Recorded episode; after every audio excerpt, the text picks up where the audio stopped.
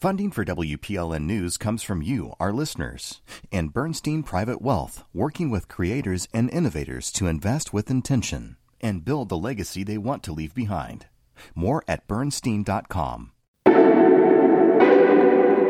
I'm Khalil Ekulona, and this is Nashville. When I moved to Nashville for this show, I was super hyped to check out the legendary live music scene knowing that I would be in the Athens of the South. I could visit all the great colleges and universities here. And the food. Can't forget the food. But the kicker was that Nashville is home to an NFL franchise. To call me a huge football fan is a bit of an understatement, but you can understand my level of excitement when I saw Nissan Stadium for the first time. Now, Nissan Stadium has seen some wear and tear since its construction in 1999. And now the Tennessee Titans are pushing for a brand new stadium. The price tag? Just over $2 billion. Some of that would come out of the pockets of Davidson County taxpayers. WPLN reporter Blaise Gainey checked in with a few taxpayers to see how they're feeling about plans for a new stadium. I mean, we already have a stadium. That's the way I feel. Would a new stadium be great? Sure, but do I think it's a great idea? No. So I would like to see public uh, money go going towards like better bike lanes and just making you know the city uh, a little more biker friendly. I mean, not to mention the roads here.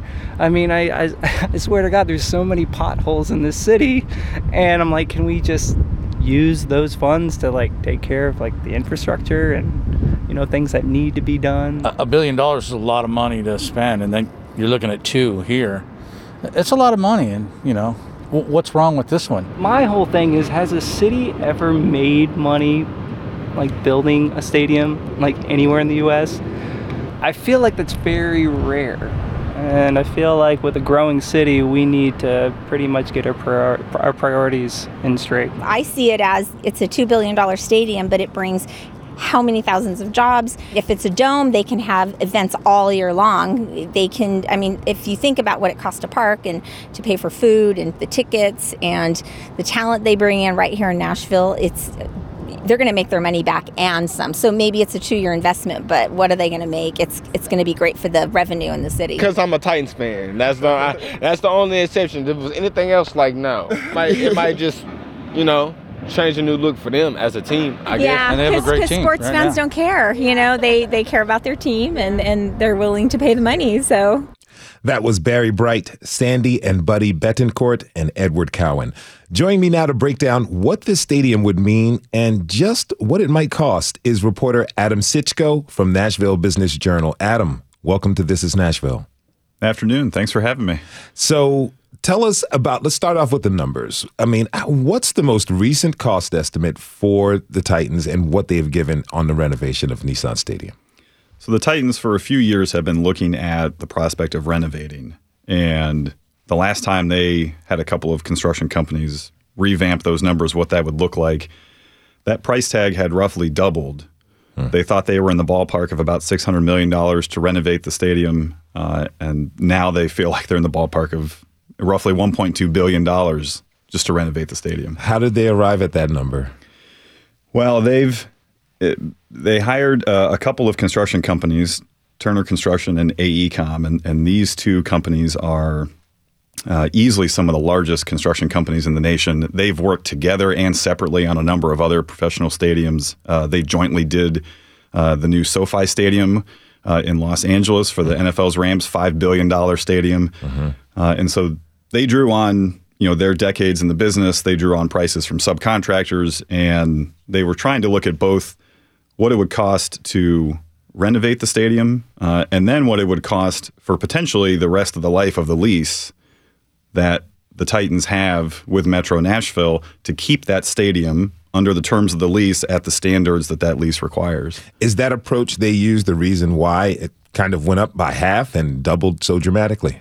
I don't doubt that inflation is part of it. We've all been feeling that, and that is that story's playing out in the construction industry right now as well, with both supplies and just uh, how increasingly difficult it is to get crews on site to do work. Uh, I also think they dug perhaps a layer or two deeper in looking at the specific structure of the stadium itself and would it bear that load of a full scale revamp versus you know the other side, which is is it smarter to instead demolish that stadium that was built in the 90s and do a totally new one instead and make that long term investment for a facility that could last 30 years or longer. Okay, so you said the 90s when the stadium was built. Talk to, explain to us the original lease agreement between the city and the Titans. So Metro owns the stadium, leases it to the Titans, and the the original term on that lease runs through the 2028 NFL season. Uh, so that's one important checkpoint. And the other important checkpoint is that the Titans in that lease have the ability to tack another 10 years onto it. So if they did that, Metro is looking at another 17 years or so uh, where the Titans would be under an active lease for that stadium. So, as far as the $1.8 billion figure that the Titans have given, would Metro be on the hook to pay for that? Yes, the a member of the Sports Authority uh, this spring asked the Titans for a number of both what it would cost to renovate the stadium and get it up to the standards outlined in the lease, and then thinking ahead to if they extended that lease into the late 2030s, what it would cost taxpayers to keep it uh, on par with comparable facilities around the country. And so that's that $1.8 billion figure is the number the Titans came back with as far as what taxpayers under the terms of the lease would be on the hook for. Okay, so one of the taxpayers we met, Buddy, pointed out we already have a stadium. What's wrong with the one we've got? So, Adam, break down for us the difference at this point, cost wise, between renovating and rebuilding. So the Titans, again, they have when, when looking just at the renovation, they've they've calculated that number has now roughly doubled to 1.2 billion. Um, the, the vast majority of that is what Metro would pay for, about 918 million dollars um, of of new work, as well as the fact that Metro is several years behind paying the Titans for work that's already been done under the terms of the lease. Metro owes the Titans almost twenty nine million dollars Oh. of work that's been done in the last several years, and then in addition would be spending nine hundred eighteen million dollars more to renovate the existing stadium. Um, and then the other part of that figure is, well, what if the lease gets extended? to the late 2030s, and, and Metro taxpayers again are looking at another roughly 900 million dollars, which is a bit harder number to forecast because you're looking so many years into the future. Um, but again, you're you're looking at a number that probably is a little bit conservative, frankly, at the end of the day when when looking at what that cost could be. You know, there have been rumblings about renovating or replacing Nissan Stadium for a while now, but Governor Bill Lee made a recent announcement that really put the discussion back in the news cycle. Tell us about that. Yeah, and and that's really been a key moment in the conversation these last few months. Um, the governor put forward uh, what he wanted to do, which was five hundred million dollars from the state uh, toward construction of a new stadium that was enclosed with a dome or a roof. Uh, and the state legislature, there were some complaints about that and debate on the floor, but ultimately they approved it. And so part of this greater 2.2 or 2 billion dollar figure of what a new stadium would be you know the state has allotted 500 million dollars if it's a new stadium. They've also allowed they passed a law allowing metro to raise the taxes charged for people who book hotel rooms uh, by another percentage point and use that new revenue toward paying for but again contingent on paying for a new stadium Another party, and this is the team. They've talked about um, about seven hundred million dollars or so of private money being on the table, uh, largely from the Adams family, which is selling other assets that they own with an eye on contributing toward that cost of a potential new stadium. What purpose would a domed stadium serve? Uh, the, a lot of city and, and civic officials see the potential. Uh, I heard, you know, one of the taxpayers speaking about it uh, in their interview earlier, where there's the potential to host uh, even larger sporting events uh, and entertainment events than what we've already hosted here. Uh, one or probably more Super Bowls, um, because it doesn't matter what the weather is outside. That gives the league more confidence to put more Super Bowls here. the NCAA men's basketball championships would be another example. Um, and even, you know, the city is right now contending to try to be a host site for some World Cup matches uh, in 2026. Um, and you've got events, you know, the stadium out in Los Angeles, for example, is going to host a lot of Olympics related events. And that's, again, a stadium that's got that enclosure to it. So th- that's really the key distinguishing feature they see with the ability to have, um, you know, the, the ability to close it all in. You know, either decision will cost billions of dollars, as we've established. But you know, as we heard at the top of the segment, people think the money should, could, and should be spent elsewhere on some of the city's more pressing needs. What have you gathered from some of the folks you've spoken with? Uh, I think, and certainly, you know, a lot of the folks I speak with are in the business community and they understand contracts and leases pretty well. And I think, you know, when you look at how this lease is set up, it's pretty favorable toward the team, which makes sense if you go back to the period in which it was written and Nashville was, you know, trying to be a city on the rise and that, you know, this this rare opportunity to land an NFL franchise. Uh, but when you flash forward to the present day, uh, the, the, reality is uh, that under the terms of this lease, Metro is on the hook for almost everything that goes into the stadium. Mm-hmm. T- the Titans pay for improvements to the luxury suites, and they pay for improvements to areas that only they use, which is basically the locker rooms.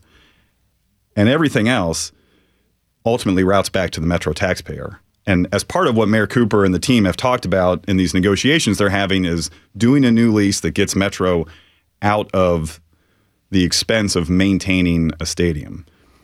So, do you have any questions for Metro about what they're planning for this new stadium? Yeah, you know, I'll be I'll be tuning into the the other segment of this uh, show for sure to hear what uh, the two council members have to say about it. Um, th- this is going to be a month where this is under the spotlight. Um, mm-hmm. Council has uh, votes on tap later this month for the city's budget and for a capital improvements budget that lays out a very broad framework of wish list construction projects for the next six years. And that, of course, one big piece of that is the potential for a new stadium, or if they ultimately decide to go the route of renovating, that again is going to be some of that is going to be coming out of Metro's side of things. Speaking of renovating, how how does renovating or replacing, you know, Nissan Stadium, how does that fit into larger plans for development on the East Bank?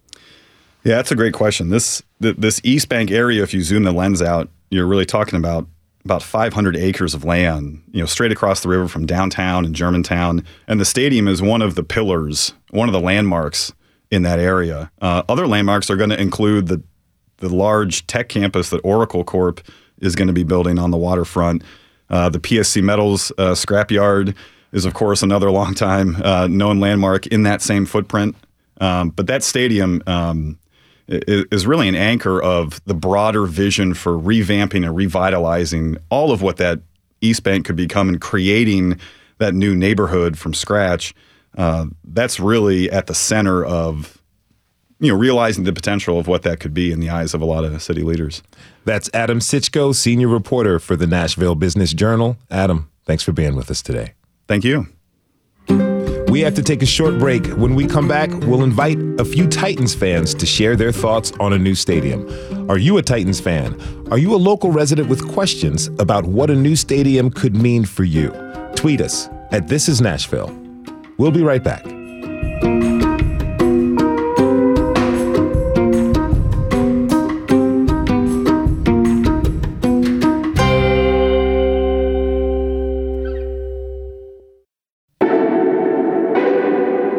I'm Khalil Ekulona, and this is Nashville.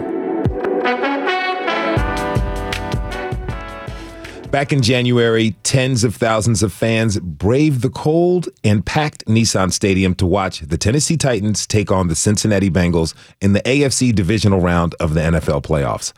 I was right there with them.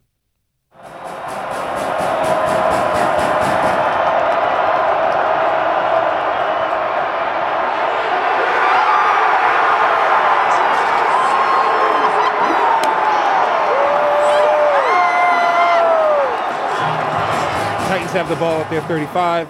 Tannehill takes the snap, throws it into the end zone. Touchdown, A.J. Brown. A.J. Brown!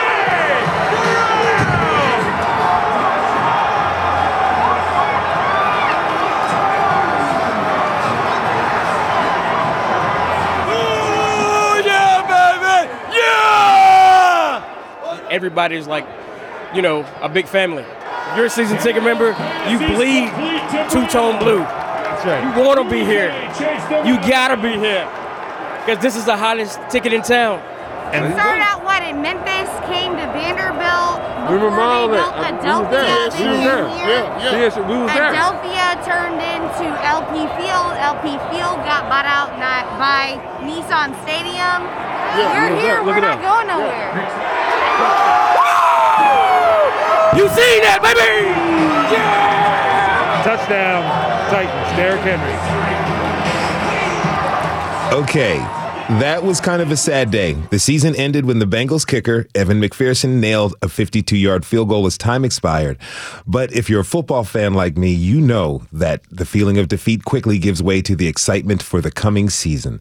My next guests know that feeling all too well. Joining me now are a few serious Titans fans. Stephani Perkins is the founder of Ladies of Titans Twitter and she was the Titans nominee for 2021 NFL Fan of the Year contest. Eric Insignares is a longtime Titans fan, and Alex, Mr. Titan Fernandez, is a YouTuber who dedicates his content to all things Tennessee Titans. Really want to thanks to you all for being here. So, Stephani, let's start off with you. How did you become such a fan of the Titans? Well, it started off very early on. Um, I'm going to honestly say maybe 11 or 12. Um, it was just as the Titans defense was really picking up off the ground. Anyone who was everyone did not want to see this team at all. You know, it was just insane between, you know, Kevin uh, and Vanden Bosch against um, Albert Haynesworth, who is my absolute favorite, Mhm. um, and then Jurrell Casey, um, who I followed pretty much for his entire career once he got drafted. So, grown up, just loving, loving the Titans. When I really got into football, um, I was a daddy's girl, so it definitely um, kind of found its way into my heart and has stayed ever since. Now, it takes some real dedication to be a nominee for NFL Fan of the Year. So tell me, what's your relationship with the Titans? What has that been like? Um, it's been absolutely, I couldn't, it's hard to put into words because growing up loving the team as much as I have, and then to have them on a call, um, a shout out to uh, Lance, um, Lance Smith, them, for them to tell me that they saw me as somebody who could represent their entire fan base has been completely humbling uh, to say the least. Um, working with them through this year i've gotten to know a lot of people uh, the ins and out. There's a lot that goes on behind the scenes that maybe not the uh, not every fan gets the opportunity to see but i've been able and very fortunate enough um, to not only be able to share that with people I've grown to love, but also my son, who also is growing up loving the team as well, uh, to be able to be on the field and step on the same area where I've watched all my favorite Titans players play on. Yeah. Uh, absolutely humbling. So, Alex, let me see if I've got this right. You are a diehard Titans fan and you attend home games at Nissan Stadium, but you live in Texas. Is that right? Yes, sir. Absolutely. 100%. Okay, tell me, how did this happen? Uh, just been a diehard fan since they actually moved to um, to uh, Tennessee and stuff. Um, again, my dad was a big, uh, big uh, Dolphins fan, and I kind of wanted to separate from my whole family being Dolphin fans. Wanted my own, uh, you know, my own journey and stuff like that. And again, my favorite position in football is running back. So when I saw Eddie George and how he played, I mean, I fell in love with him. I fell in love with the team, and I've been a Titans fan ever since, man. Okay, that's that's dedication. Now, Eric, you're our lifelong Titans fan. You were born and raised here in Nashville. So, tell me, what do you remember about the announcement that your city was getting an NFL team? Hey, first of all, thank you for having me on today. I really appreciate the opportunity. Um, yeah, so when when the Titans were announced, uh, or I say the Oilers were announced to come, uh, you know, kind of like my friend here, I was a Dolphins fan, uh, or his father, I say, I was a Dolphins fan originally because we did not have a football team here, and so you know when I heard the opportunity of that coming, I was like, oh my gosh, this would be great. You know, maybe we can play the Dolphins. That's you know where my teenage my teenage mind was the point, but when it finally started coming into view that you know this was really happening, and the potential of you know a team making a playoff run or getting to the Super Bowl, it was really exciting. You know, and, and there was a point at which there, you know, there were people certainly that didn't want you know the team here that even scoffed and you know complained when we finally got them and they were having to play out in Memphis and play at Vanderbilt and you know kind of just here and there. But you know, at a certain point, as they say, you know, winning covers a, a multitude of sins, Hmm. and so as the team started to pick up steam, and then of course, you know, Eddie George, you know, you know, Heisman Trophy winner, uh, you know, being a force there, Steve McNair being, you know, the the just every man's, you know, player, uh, grilling it out every week, no matter what. That really sort of galvanized the city. And once the Music City Miracle happened, it's like everything just took off into the stratosphere. Mhm. Uh, from from my point of view, uh, I had uh, family friends that were that played integral parts in trying to get the Titans here, and you know, getting people to get on board with that. So I got to see that uh, sort of behind the scenes work being done as well. And uh, I remember, you know, once the team started practicing out at TSU, I remember being over at the subway that's over there, uh, and or they used to be over there, and um, Steve McNair was right in front of me. This is his like rookie season. My mom taps me on the shoulder. It's like that's Steve McNair, and I was like, oh my gosh! And I remember him signing a napkin. He was so gracious, and you know, just I guess happy that somebody you know recognized him straight out of college uh, to want to get his autograph. It was it was great. It was great, and it's you know it, it's been great ever since. There's another couple other great Titans, Frank Wycheck and Jevon Kearse from that era as well. Now, Stephani, for anyone who hasn't been, tell us what's it like attending a Titans game here at our home stadium? I'm going to tell you, it absolutely, it's life changing. You will never want, it's hard to watch a game on TV after you've experienced in Nissan Stadium. I mean, we have some of the best fans that I've come across in a long time. Um, and it's and it's so cool. I mean, not only is the atmosphere electric, you are just engulfed in friendly hospitality. You know, you may not know the person next to you, but I guarantee you at a Titans game, you're going to be best friends by the time you leave. um, you'll go through the ebbs and flows, the ups and downs, because you do know the Titans love to take us on a roller coaster through an entire game. So that's just that's just the way it goes. But it's just so fun. It's very interactive. Um, I, I, since I have a six year old, it is a little bit different for me. Um, but I will tell you this. Um, I haven't encountered even a bad opposing fan uh, just because of the atmosphere that we create there as Titans fans in that stadium. Um, and so I've met fans that, you know, treat my child just like their own, and it, it makes me very happy. If you're just tuning in, this is Nashville, and I'm your host, Khalil Colonna. We're talking this hour about our NFL stadium as the Titans push for a new stadium in its place. Join the conversation by tweeting us your thoughts at this is Nashville. Now, Nissan Stadium has been around for 23 years. And while, you know, that's not ancient, it's a little old for NFL standards. Alex, you know, as somebody who attends games on a regular basis, you fly in from Texas. Have you seen the stadium showing its age, so to speak? Um, some parts, especially if you- you're one fan who likes to travel uh, across the country to see other, you know, away games. I've gone to Houston. I've been to uh, obviously the Da- Dallas Stadium when we played them Monday night uh, a couple years back. Again, we saw I saw them in Tampa, and yeah, you can you start seeing a couple things that you notice from other stadiums. You start comparing other stadiums, comparing to Nissan Stadium, and I think the eye opener to me was um, the playoff game where we hosted the Bengals. I mean, again, I was at the game. Don't like to to talk about it that much, but there was one thing that actually happened at the game, which it kind of was like an eye opener. I had to go to the bathroom. Um, I tried to go in halftime, but the lines were so long. There was it was just it was un- unbearable. I couldn't go to the bathroom. I waited. I'm like maybe well after halftime, maybe it'll happen. Maybe third, maybe midway third quarter.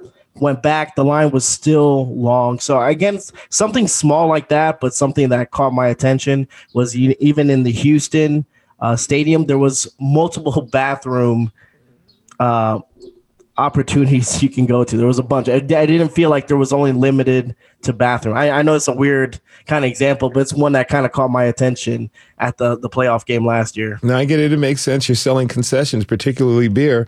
Bathroom access is highly important. Uh, Stephani, what did you, what have you noticed about the stadium and its changes over the years?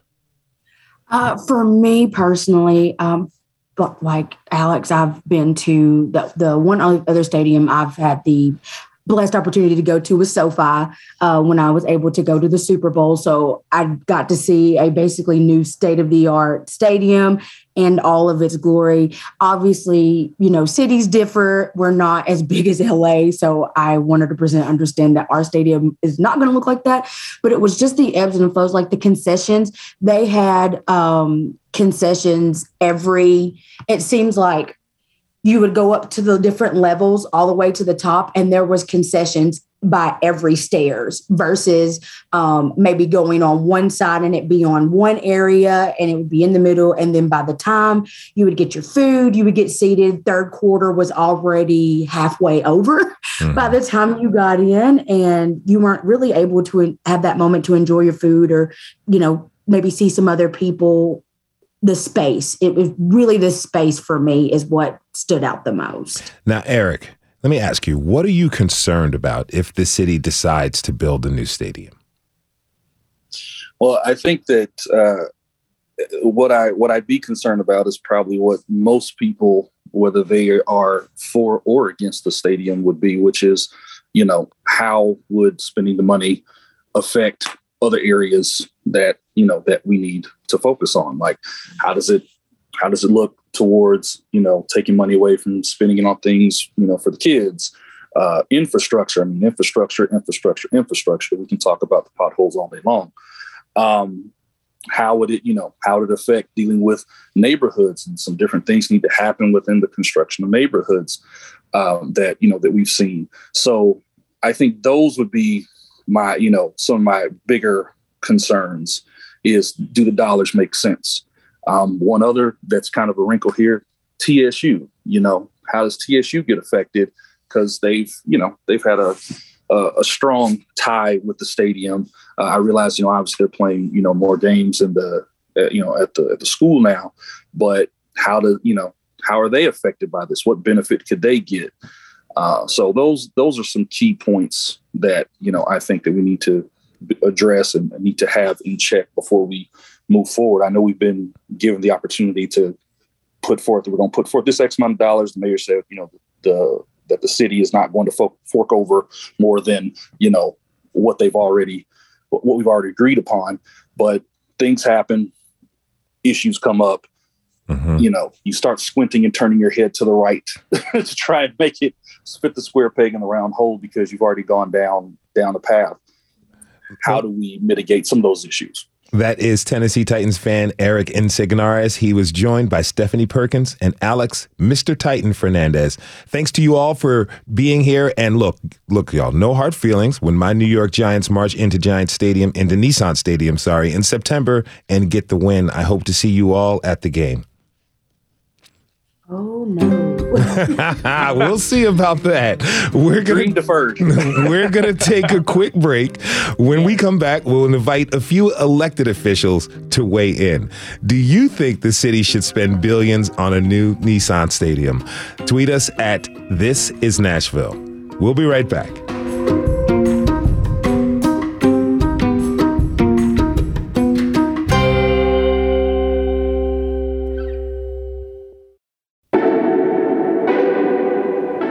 Khalil Ekulona, and this is Nashville. We've been talking this hour about what the future holds for, downt- for the downtown Nissan Stadium. After a few decades, the home of the Tennessee Titans is not aging gracefully. That's why now it's time to decide repair or replace. Before the break, we invited a few diehard fans to weigh in, but what are the city's commitments? To explain and break down renovating versus rebuilding, we're joined by a few of our local elected officials. Brett Withers is council member for District 6, where Nissan Stadium resides, and Freddie O'Connell is council member for District 19, who has recently announced that he is running for mayor in next year's election. Council members Withers and O'Connell, thank you both very much for being here today. Okay, so let's get back to why we're having this conversation in the first place. Council member O'Connell, why is the lease agreement like this? Well, I think you heard Adam speak a little bit to this. This, you know, when this original lease agreement was struck, um, it was in an era when, let's say, Nashville's prospects for growth, its um, civic furniture, to use a, a Phil Bredesen coinage, um, was not as established, right? And so I think there was a sense of if we don't do something uh, very compelling, very attractive for a team, then it's going to be very difficult to attract a team, even if there is a commitment around a stadium. So um, I think you heard Adam speak to a, a, lease agreement that was actually pretty favorable terms for a team and maybe less favorable terms, especially over the long term for a city. Well, why can't we change it? well, that's when the lawyers get involved, right? As uh, it's a it's effectively a contract, right? And so um, we can change it, but in order to do that, uh, either it gets settled in court or the two parties to the lease agreement uh, voluntarily agree to change it. Okay, so now the proposal for a new stadium um, and just the beginning of a total overhaul of the Cumberland River East Bank. We're talking about more than 100 acres of public land. Stand Up Nashville conducted a survey to get the community input on the East Bank development process. Their report shows 92% of residents that they spoke with wanted to see, quote, walkable neighborhood with affordable housing and independent business. Councilmember Withers, this is your district. Yes. What are your thoughts about hearing those survey results from the community? Uh, I agree with those uh, sentiments. Uh, and for the East Bank Planning Study as a whole, I, I, want to remind everyone that the East Bank Planning Study looks at not just the 100 or so acres that uh, is in the Nissan Stadium campus, but about 300 acres going all the way up to Jefferson Street and connecting to what's called River North. And a few years ago, the city did a very similar planning study for the River North area where, where now Oracle is going to go. But they mapped out uh, street grids, water infrastructure, a lot of utilities, and things that would be needed for future growth. And that is exactly what we're doing for the, the balance of the East Bank from Jefferson Street all the way down. And that includes all the way down to and including the PSC Metals site, for instance. We're also looking at what infrastructure needs are for bridge connectivity to get to and from downtown as an as an East Nashville resident right now to get uh, from Fifth and Main to the courthouse uh, could take a lot of time mm. because of the way that the interstate was constructed when it was back in the 60s in a manner that was not favorable to East Nashville. So, for the East Bank planning study, we're looking at all of that utility and street grid and multimodal transportation planning for that whole about 300 acres. And hopefully that will benefit. Uh, even the interstate design as well as connectivity between and among the neighborhoods. But the vision absolutely is to put the infrastructure in place that's needed to build walkable neighborhoods in the East Bank, uh, to have um, civic uses that might be needed. And while we cannot legislate that we would like to have uh, local independent businesses, we know that those are very favored. Uh, but we can, uh, as a city at least, uh, after we have that uh, infrastructure in place, we can begin to sort of try to attract that in some different ways. And one actually that I would point out that uh, that I'm very proud of, having worked with the Titans for for many many years, is that's something that I, that I push a lot as well. And I know the Titans worked with Slim and Husky's Mm. Um, worked with them to get their uh, their business delivery, you know, product delivery model up to NFL standards, so that they could be an offering there in Nissan Stadium, and that's given uh, a local black-owned business uh, much greater exposure to the nation and the world uh, by way of that stadium. And so that's that I think is a good model of a way that we can work with the Titans or other private property owners or, or other entities sometimes to really help to elevate and, and grow capacity for small local businesses and especially for black owned businesses. What have your constituents said to you about the possibilities of a new stadium going up in your backyard essentially? You know, um, uh, District 6 has um, was front and center for this discussion uh, when when it happened. Um, uh, I'm blessed that the District 6 council member, uh, Jeff Ackerman, was in from 91 to 95 when we began a project that was called the East Bank Redevelopment District to look at the area as a whole. Uh, District 6 council member Eileen Beehan uh, was the council member when the stadium negotiations happened, and she worked closely with the neighborhoods. And, and to me, it's a real blessing to have those council members who were uh, in discussions with the neighborhoods are still constituents and even friends and advisors of mine. Mhm. And so I think that that brings a lot of um, uh, uh, institutional memory into the discussion that we have in East Nashville. And so a lot of our, our neighborhoods, uh, the, the biggest concern I think that most people have is that they feel like the lease that we have is, is not favorable to Nashville and they want whatever new lease is, is in place Something to more- be at least better uh, than that and hopefully to solve problems. And so But, but question: What about the people who think that the funds should, should be used for more pressing needs like infrastructure? That's a great question. So, as Adam mentioned, the the funding from uh, the fund we have a lease obligation already, but the funding that Governor Lee put in uh, to his budget from the state for about 500 million that can only be used for a new stadium and only one with a dome. So those dollars are not available even for ren- renovation. They're also not uh, available for education funding, which I mean I would have preferred that our state fund education more than they did, right? But but that's just not a decision that we can make. But I, I do want to get back to that piece about infrastructure. Is that with the East Bank planning study as a whole, we're hoping to have mixed uses. We're hoping to have a lot of residential. Some numbers, I think, even uh, even Stand Up Nashville calls for thousands of of residential units to be built on the East Bank where none exist today. All of those things do require infrastructure, and what we are doing as a city on our end is looking at working with the planning department, the Tennessee Department of Transportation, to figure out wh- how are we going to get all these people in and out of their houses once they're built, Mhm. um, with with what infrastructure is needed. And I think that is an appropriate expenditure for the city and the state to work on uh, once we get that design work done. I tell people I really need the Titans to put every dollar that they can into the actual stadium, uh, and they're they're kind of straining to do that. But that that is really where my focus is on with negotiating with the Titans to have them uh, relieve as much of that fiscal burden as possible. Now, Councilmember O'Connell, you're the East Bank is in your district, but I'm curious what your constituents have to say about the cost of a new stadium. Sure, and it's interesting because after redistricting, there is sort of more a unified riverfront in the future District 19. So um, for whoever succeeds me um, as a District 19 representative, this will be a, a top of mind concern for them. Um, I, I mean, I'm hearing from people the full mix, right? I'm hearing uh, several people uh, excited about the prospect of a new stadium, but I'm also hearing uh, things you've already identified and things we've heard on air today where there's a sense of priorities, right? And, and I, I think I heard you say just over $2 billion. But if you look at what's actually in the capital improvements budget right now, it's 2.2 billion for the stadium alone, plus an associated 500 million dollars in infrastructure.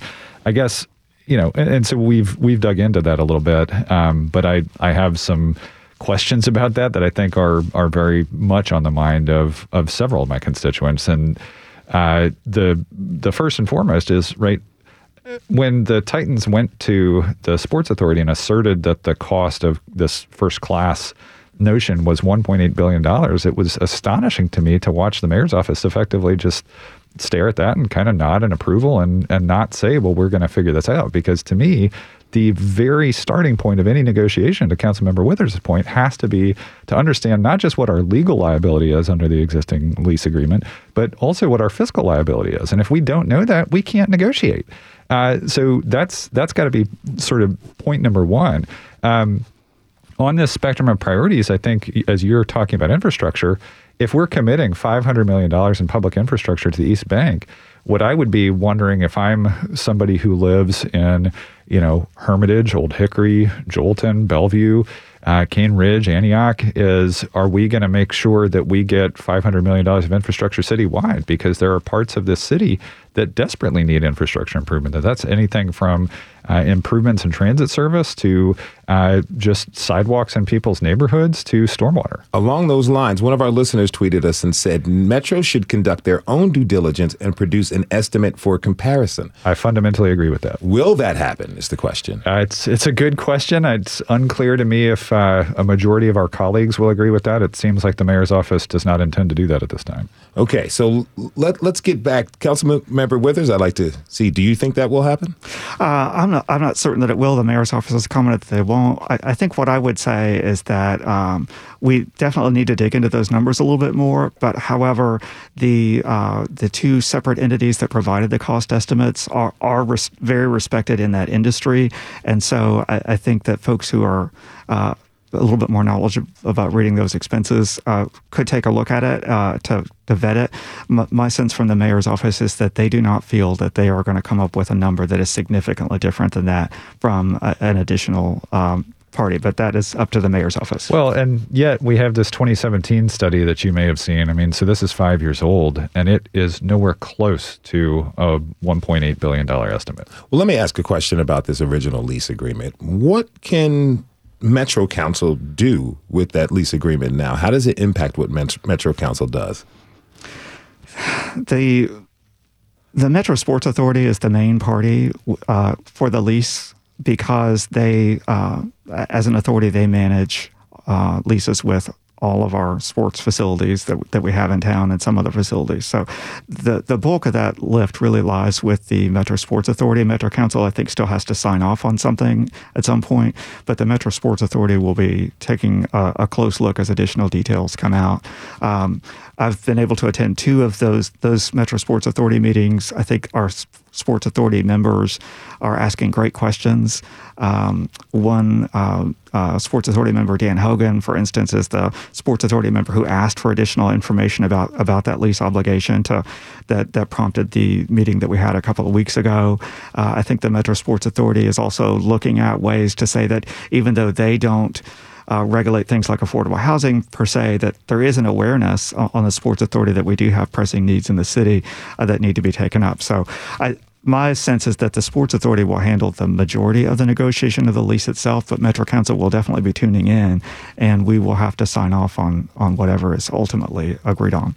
If you're just tuning in, this is Nashville, and I'm your host, Khalil Ekulona. We're talking this hour about the future for the downtown home of our Tennessee Titans. My guests are Metro Council members Brett Withers of District 6 and Freddie O'Connell of District 19. Okay, so I, I'm I'm really interested in the conversations that either of you have had with the Tennessee Titans themselves. I mean, what has the tenor of those conversations been like if you've had them? Councilmember O'Connell. Yeah, this this has been interesting because we we went pretty quickly from uh, a conversation that started, including in public, about renovations to the existing facility, and that was, um, you know, on the order of six hundred million dollars is where that conversation started just a, a few weeks ago, really. And then we moved pretty quickly to this. Well, it's actually going to be a, a $2.2 billion new stadium. The tenor has been, uh, you know, I, I would say, insofar as you can gauge something, is I do think that the Titans, um, with their current ownership and management structure, are very interested in being partners to the city. They are going to have uh, skin in the game, but I also feel like um, they've been driving the conversation so far. This, uh, I, I, think, to me, I'm looking at it as how can we make this a conversation about um, not just what is good for the East Bank, but what is good for the city. Uh, you know, talk about it from the standpoint of what's good for the city and how Metro can contribute. I mean, you know, I I have not really dug in yet to the question of how is this going to impact uh, current uh, permanent seat license holders, right? And those kinds of questions. And average Nashvillians right now many of them are those PSL holders. And I think that's going to be harder to attain down the road, and we should have that conversation as well. What's the case for renovations in the first place? I mean, we've been getting some tweets during this episode asking, is this really necessary? The uh, stadium, when it was constructed in the mid 90s, was basically constructed out of prefabricated concrete panels. And those are very difficult uh, to uh, drill into, for instance. So the stadium itself, uh, the structure of the stadium being constructed out of aging prefabricated concrete panels has concrete that is um, disintegrating, rebar that's disintegrating. A lot of those basic structural elements uh, are in poor condition. And every year, what that's one of the things that Burke Nihill from the Titans dis- discussed is the Titans keep trying to patch that up just to keep it together, and that costs a very large amount of dollars every single year just for that piece. The other thing about it for the NFL uh, requiring that stadiums meet a, first class conditions or just current standards is that um, we live in such a much more digital age today where you have so much more communi- uh, communications equipment and needs and things of that nature than you did uh, even a few years ago it was primarily television when the when the the stadium open. And so trying to retrofit the stadium just to support a lot of those kind of needs is very difficult. You've also, as you had a great discussion with folks before about just basic amenities of the facility to support, you know, users of the stadium having uh, uh, access to restrooms and things like that. Th- those are all, all very uh, important things that are difficult to retrofit into uh, an existing building, especially one that is made out of primarily of prefabricated concrete. So let me ask you: If a new stadium were to be built, would the city be able to negotiate a new lease agreement? Yes. What would you like to see in that lease agreement? That that's a great question. Uh, the the main thing I, for me about this this opportunity to build a new stadium at the same time that we're also looking at the infrastructure needs for future growth for the East Bank is to figure out uh, in addition to a stadium that could could last for a while, what else do we need in that area? I know one thing that we really need is, in general, is transit. So, like, what what is the opportunity to make the stadium work with some sort of a high high capacity transit line so that we can finally get people finally able to come to the stadium other than driving a car. And by the way, the public can use that transit the rest of the time as well. So for me, it's trying to figure out what adjacent things that we need. Do we need schools? Do we need daycares? Do we need, you know, what are the things that, that will really benefit the community that we can incorporate either into the stadium facility itself or have strategically located nearby that really do begin to meet the needs of people, especially if we're hoping to add several thousand housing units nearby and turn that into a series of neighborhoods. What are the civic uses and that, that kind of human infrastructure that we're going to need to make those neighborhoods be livable and successful? Councilmember O'Connell, what would you like to see pending a new agreement and a new stadium? What would you like to see in that lease agreement? I think I'm I'm pretty close to the same page as Councilmember Withers. Um, uh, uh, so it's it's a little hard to be sitting here too because we don't even know the terms of a proposed deal yet, right? And so it's we're kind of having to imagine the contours of it based on some of the initial figures we have. Obviously, we don't want to wind up in a position, right? So I look at templates that we've already got out there. And to me, um, maybe the most successful we've seen recently has been Bridgestone Arena, where uh, Mayor Briley and the Predators uh, struck a deal that ended taxpayer liability uh, and ensured that the Predators would use that facility uh, till 2049 um, that they ended a, an eight to ten million dollar year over year uh, subsidy for that, and they converted it all into a user fee basis, right? So if if you have a pathway to ending